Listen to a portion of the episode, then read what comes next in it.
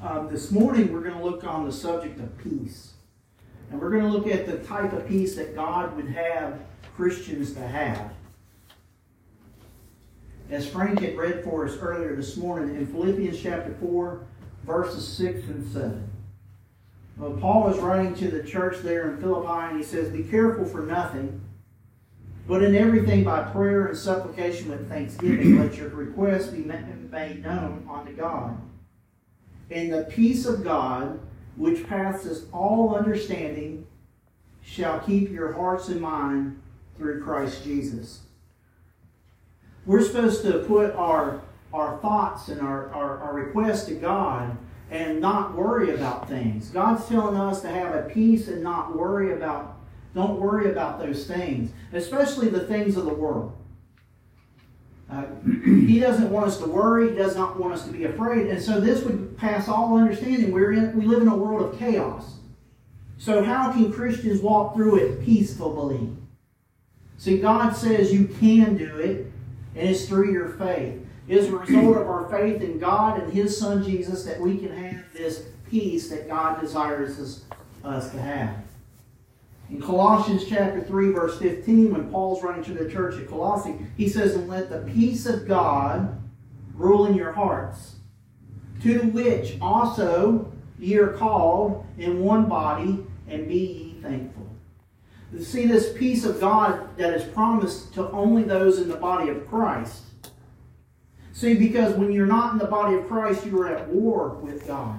You're an enemy of God because you're serving Satan and you're not serving the true God. But when you obey the gospel, you have been uh, justified by the blood of Jesus Christ. And so those sins that you had done in your past life are not going to be held against you at, at the day of judgment. And so this morning, we're going to take a look at when Jesus walked on water. Matthew chapter 14, verse 21, the, to understand what had just happened and they that had eaten were about 5,000 men, besides women and children. And so we know this is the feeding of the 5,000. Uh, notice it said had eaten, so it's past tense. Uh, this had just taken place. In Matthew chapter 14, verse 22. And straightway Jesus constrained his disciples to get into a ship and to go before him onto the other side while he sent the multitudes away. And so Jesus was desiring his disciples to get in the ship uh, while he sends the one who had eaten away. Uh, we, we, we're going to see the reason why uh, as we continue our study, but, but Jesus is sending his disciples and telling them to get in a ship, to go, go by themselves, and he's going to stay and handle the multitudes. In John chapter 6, verse 17, in John's account, and entered into a ship, and so now we can see where they're going to go. And went over to sea towards Capernaum, and it was now dark, and Jesus was not come to them. Matthew chapter 14, verse 23. And when he, Jesus, had sent the multitudes away, he went up into a mountain apart to pray. And when the evening was come, he was there alone. So we notice that when he went to the mountain, it was uh, perhaps still daylight. And uh, in John's account, we can see that when John's talking about it, it is already in the, the time of darkness. But Jesus is going to the mountain to be alone. And so often when we're reading uh, in the accounts of the gospel, we read Jesus separating himself to pray, to be alone. But why did he do it this time? John chapter 6, verse 15. When Jesus therefore perceived that they would come and take him by force to make him a king, he departed again onto a mountain, uh, into a mountain himself alone. And so Jesus could perceive that the people were going to make him a earthly king and take him by force, and that was not God's plan. Remember, Jesus says, My kingdom is not of this world. For if it was of this world, then my servants would fight. Jesus, being deity, knew the thoughts of man. And so this passage here clearly is, is proving that Jesus is the Son of God, that he is deity, In John chapter 2, verses 24 and 25, this would be after the wedding feast. But Jesus did not commit himself unto them because he knew all men. And he needed not that any should testify man, for he knew what was in man. Jesus is all knowing because he is deity. He is God in the flesh. In Matthew chapter 14, verse 24, but the ship was now in the midst of the sea, tossed with waves, for the wind was contrary. And so they had made a great distance from the shore from where Jesus had sent them off. And it's being tossed to and fro by these waves because the wind is contrary. And so we can see here a great storm blowing in. And the waves are increasing in size and tossing the ship. In Mark chapter 6, verse 48, in Mark's account, and he, talking about Jesus, saw them toiling and rowing. For the wind was contrary unto them. And about the fourth watch of the night he cometh unto them, walking upon the sea, and would have passed by them. And so this was not just a breeze, it was a mighty storm. And so if this ship had sails, as we had seen in the uh, book of Acts, when Paul, when they were in that, that storm, how they had to take the sails down so that the storm would not rip their sails apart, and they had to begin rowing. Well, this is the same thing that the disciples are going under. They're having to row to fight the winds and fight the waves. In John chapter 6, verse 18, and the sea arose by reason of a great wind that blew. That word toiling there comes from the Greek word, it means to torture, pain, toil, torment, toss, vex.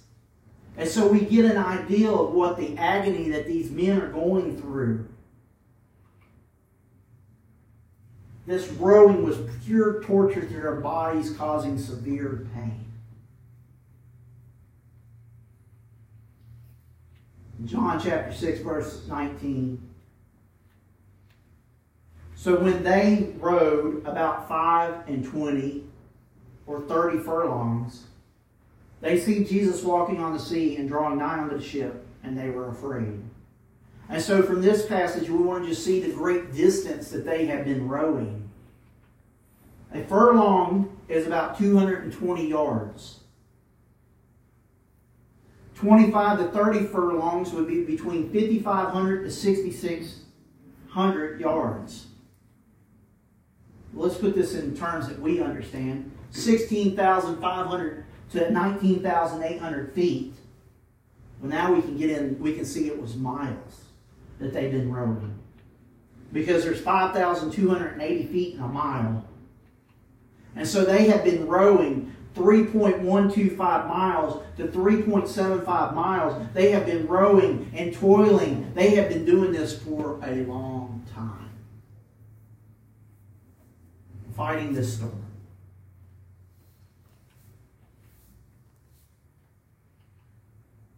Matthew chapter 14, verse 25.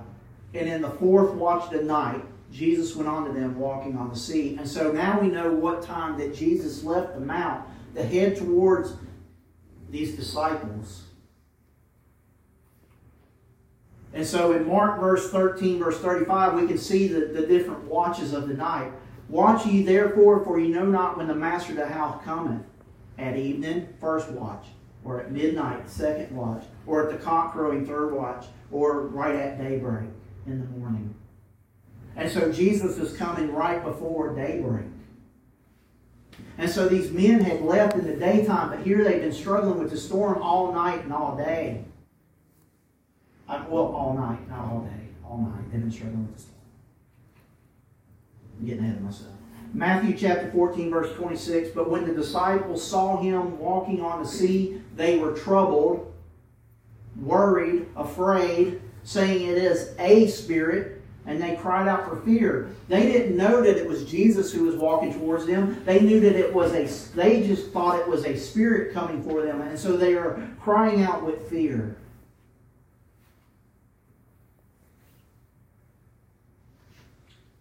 Mark chapter 6, verse 50. For they all saw him and were troubled, and immediately he talked with them. He could see the concern in their eyes. And so and saith unto them, Be of good cheer, it is I. He identifies himself as Jesus. Be not afraid. He's telling them, Do not worry, do not be fearful, be of good cheer. And so Jesus immediately comforts them, confirming it is himself. Matthew chapter 14, verse 28. And Peter answered him and said, Lord, if it be thou, bid me to come unto thee on the water. Peter had forgotten that great storm. See, Jesus is walking on this water in the storm. Chaos. And Peter has forgotten about that storm. The very storm that he was toiling with just earlier. And now he's wanting to come out on those troubled waters.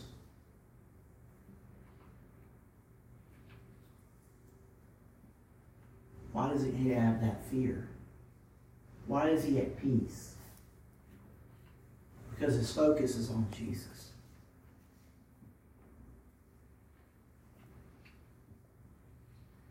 Hebrews chapter 12, verse 2, the writer of the book of Hebrews says, looking on to Jesus. That's what we are to do. We are to look towards Jesus, the author and finisher of our faith, who for the joy that was set before him endured the cross, despising the shame, and is set down at the right hand of the throne of God. We have to keep our focus on Jesus to have that peace that God would have us to have in Matthew chapter 14, verse 29, and he, Jesus, said, Come. And was when Peter was come down out of the ship, he walked on the water to go to Jesus. And so we can clearly see that Peter too was able to walk on water. Matthew chapter 14, verse 30. But when he saw the wind boisterous, when Peter looked, he took his eyes off of Jesus and he started looking at the wind and he started looking at the storm, he was afraid and beginning to sink. He cried, saying, Lord, save me. And so when he took his eyes off of Jesus, he became afraid. Worry and doubt entered Peter's mind, and he began to sink. We too can take our eyes off of Jesus and we too can fall from God's grace because we do not stay focused on God and on Jesus and we begin to sink because we worry about the cares of this world that's swirling around us. In Hebrews chapter 12, verse 1, the writer of the book of Hebrews says, Wherefore, seeing we also are compassed about so great a cloud of witnesses, that would be those men and great men and women of faith in chapter 11. Let us lay aside every weight, worry, care, and the sin which doth so easily beset us. And let us run with patience the race that is set before us. Peter let the cares of the world around him beset him from reaching Jesus on the sea, that great storm. But here we can see it as more than just sin that causes us to lose our salvation. It can be the what? Cares of the world that's swirling around us, the storms of life that are around us. In Mark chapter 4, verses 18 and 19, the great parable of the sower of the seed. And these are they which are sown among the thorns, such as hear the word, and what? The cares of the world, and the deceitful riches and the lust of other things entering in. And so it's cares, and then we know the love of the love of money is the root of all evil. And then the lust, well, the lust would be the lust of the eye, the lust of the flesh, the pride of life, the, the things that the very three avenues of sin, they start entering into our world, and then they choke the word which we have heard, and it becomes what? Unfruitful. However, if we fall and ask for God's help, we can overcome and be saved again walking on that path to Jesus. In Matthew chapter 14, verse 30. But when he saw the wind boisterous, he was afraid, and beginning to sink, he cried, saying, Lord, save me. 1 John chapter 1, verse 9. John writes, if we confess our sins, he is faithful and just to forgive us our sins and to cleanse us from all unrighteousness. This is not for the alienated sinner. 1 John chapter 1 verse 7. But if we walk in the light as he is in the light, we have fellowship one with another, and the blood of Jesus Christ, the Son, cleanses us from all sin. It requires one that walked in the light already, one that is already in fellowship with God, and because because they are in the blood of Christ. And so that goes back to that peace that can be found only in the body of Christ. Matthew chapter 14, verse 31. And immediately Jesus stretched forth his hand and caught him, and said unto him, O thou of little faith, wherefore didst thou doubt? And so here we can see that Jesus puts his hand out and grabs a hold of Peter, lifting him from the water. But what was the true reason Peter failed? Why did Peter sink? Matthew chapter 14, verse 31. And immediately Jesus stretched forth his hand and caught him and said unto him, O thou of little faith, wherefore didst thou doubt? His faith was not strong enough to overcome the storm because he let doubt creep in. He took his eyes off of Jesus and he looked at the storm and he became weak. Mark chapter 6, verse 51, in Mark's account. And he went up onto them into the ship, and the wind ceased, and they were sore amazed in themselves beyond measure and wondered. in Matthew's account, Matthew chapter 14, verses 32 and 33, we see, and when they. And so Mark's account says when Jesus went into the ship, but then here we can see that it was when Jesus and Peter went into the ship. The wind ceased. Then they that were in the ship came and worshipped him, saying of a truth, Thou art the Son of God. Because Jesus walked on water, they worshipped him as the Son of God. And so here we can see the purpose of a miracle.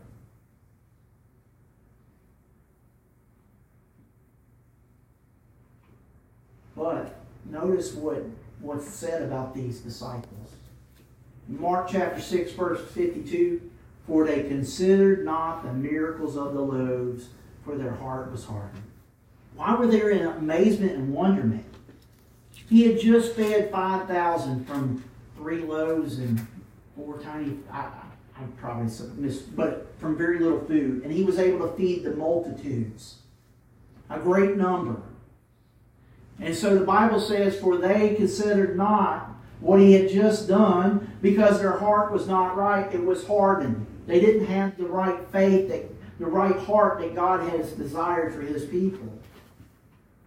He had done that true miracle before they got on the boat and their faith should have been strong when the storm approached. And they would not have let hearts of fear, but would have had hearts at peace. If faith is required for peace, then what will help us maintain our faith? Hebrews chapter 12, verse 2. We're going to go back to this passage again. Looking on to Jesus, the author and finisher of our faith who for the joy that was set before him and endured the cross, despising the shame, and is set down at the right hand of the throne of God. He is the beginning and the finisher of our faith. Without Jesus Christ, we have no we have nothing to look forward to. If we're going to be talking about hope, because Jesus had a hope. The joy that was set before him, where was that joy found? It was found before the throne of God. The finish line of our faith is the joy of heaven in Hebrews chapter 11, verse 1. Now, faith is the substance of things hoped for, the evidence of things not seen. And so, this is the definition of faith. And it says it's the things that we hope for that keeps us on track. The very, uh, it is our hope of heaven.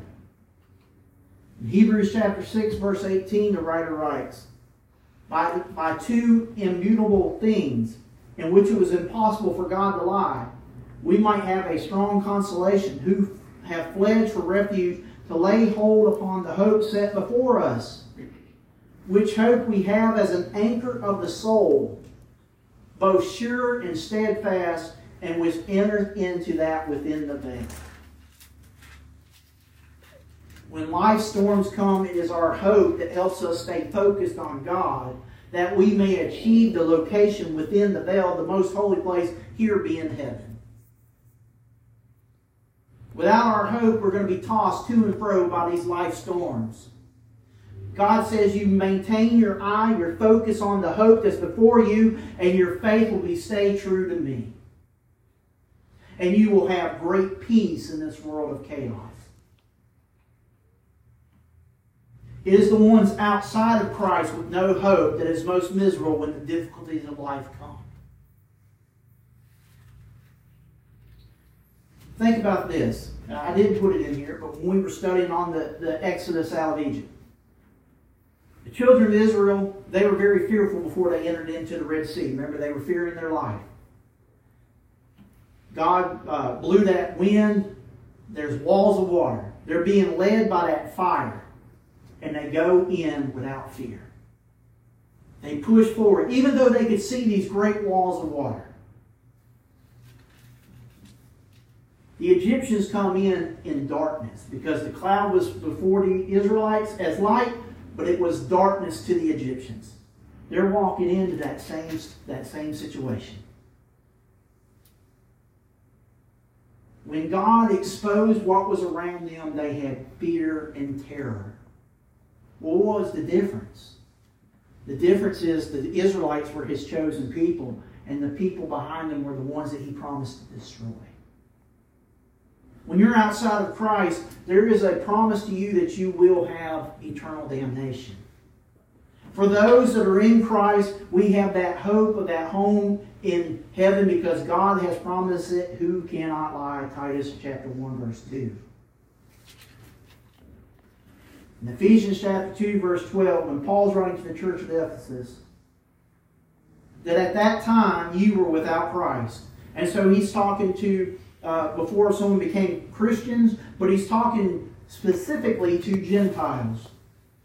Being aliens from the commonwealth of Israel, and strangers from the covenant of promise, having no hope and without God in the world. An alien sinner is without Christ. Without Christ, you're without God. And without God, you cannot be a partaker of eternal life, which God promised to the faithful. Therefore, you have no hope. In 1 Thessalonians chapter 4, verse 13, when Paul's writing to the church at Thessalonica, but I would not have you to be ignorant, brethren, concerning them which are asleep or, or have uh, died, that ye sorrow not, even as others which have no hope. Those that, that die in Christ have hope. Those that die outside of Christ have no hope. In 1 Thessalonians chapter 4, verses 16 and 70, 17, Paul writes, For the Lord himself shall descend from heaven with a shout, with the voice of an archangel, with the trump of God, and what? And the dead in Christ shall rise first. Then we which are alive and remain shall be caught up together with them in the clouds to meet them, meet the Lord in the air, and so shall we ever be with the Lord. Those in Christ will forever be with the Lord if they're found faithful at the end of this journey. 1 Thessalonians 4, 4 verse 18, Paul says, Wherefore comfort, have peace one another with these words. When a faithful brother or sister in Christ passes away, don't be sorrowful. Have peace knowing that they will be with the Lord. Luke chapter 16, verse 22. We're going to see a little glimpse of that peace when someone passed from the walks of this life. And it came to pass that the beggar died and was carried by angels into Abraham's bosom. The rich man also died and was buried. And so here we have two men that had died the beggar Lazarus and the rich man. Luke chapter 16, verse 25. But Abraham said, Son, remember that thou in thy lifetime receivest thy good things, talking to the rich man, and likewise Lazarus evil things. But now he, who, Lazarus, is comforted, and thou art tormented. Lazarus was in paradise, the very place all that die in Christ will be, awaiting the judgment. And so he's saying, don't be sorrowful. They are in comfort.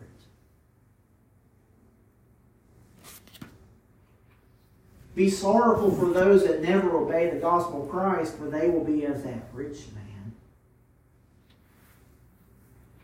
Luke chapter 16, verse 23. And in hell he lifted up his eyes, the rich man, being in torment, and seeth Abraham afar off, and Lazarus in his bosom. And from this passage, I see there's even more torture because he could see Lazarus. We don't read of anything where Lazarus could look upon the beggar. I mean, look upon the rich man. And so that's more torment that we're seeing here. And then, two, the rich man could remember that he had family members that were going to be lost. So much torment that could be avoided. John chapter 14, verse 1. Jesus speaking here to his, his disciples. He says, Let not your heart be troubled. Be at peace. Don't worry. Ye believe in God, believe also in me. And so your faith in God and Jesus should bring you peace. John chapter 14, verse 2. In my Father's house are many mansions. If it were not so, I would have told you. I go to prepare a place for you. Jesus is preparing a home in heaven for those in Christ. John chapter 14, verse 3 And if I go and prepare a place for you, I will come again and receive you into, unto myself, that where I am, there you may also be. He will receive us where? Receive you in that cloud, that you may ever be with the Lord. If you lack the peace God desires you to have, it may be from a lack of faith or a lack of focus, but it's going to rob you of your hope. And so this morning, if there's any that are not a child of God, we invite you to become one this morning. It starts by hearing the word of God, Romans 10 17. That's the only way that you can have faith. Your faith is that Jesus Christ is the Son of God, John 20, 30, and 31. But when you start learning the teachings of Jesus, then you will see that your way of life is in error and you need to make corrections along the way. Well, that's where repentance comes in. That is a change of heart that produces a change of life. Jesus says, without repentance, we will perish. Luke 13, 3 and 5. And then we must confess him before men. Matthew chapter 10, verses 32 and 33, just as the Ethiopian eunuch did in Acts chapter 8, verse 37. And then you must allow someone to immerse you into water, that is to bury you with Christ, to have your sins washed away, Acts 22 16, that you may put Christ on, be clothed with Christ, Galatians 3 26 and 27. And then at that time, you're added to the one body. You can have that great peace that God desires you to have. Acts 2 47. And then we are told we must live faithful until death. We must keep our focus on Jesus and we not, must not look at the storms of life and begin to sink. We must remain steadfast and sure in the faith. Revelation 2.10, and, Jesus has promised to give us that crown of life at the day of judgment. If perhaps you are a child of God, but perhaps your focus has become lost along the way, uh, that you've erred some, you've caused uh, reproach upon the body of Christ, uh, you can have prayer said on your behalf. If perhaps it's something just be, uh, it's a uh, private sin, you can go to God at any hour and ask Him for forgiveness. If you and He is just to forgive you if you truly repent of that sin. If we can help you in either way, if you'll come to the front as together we stand and sing the song of encouragement.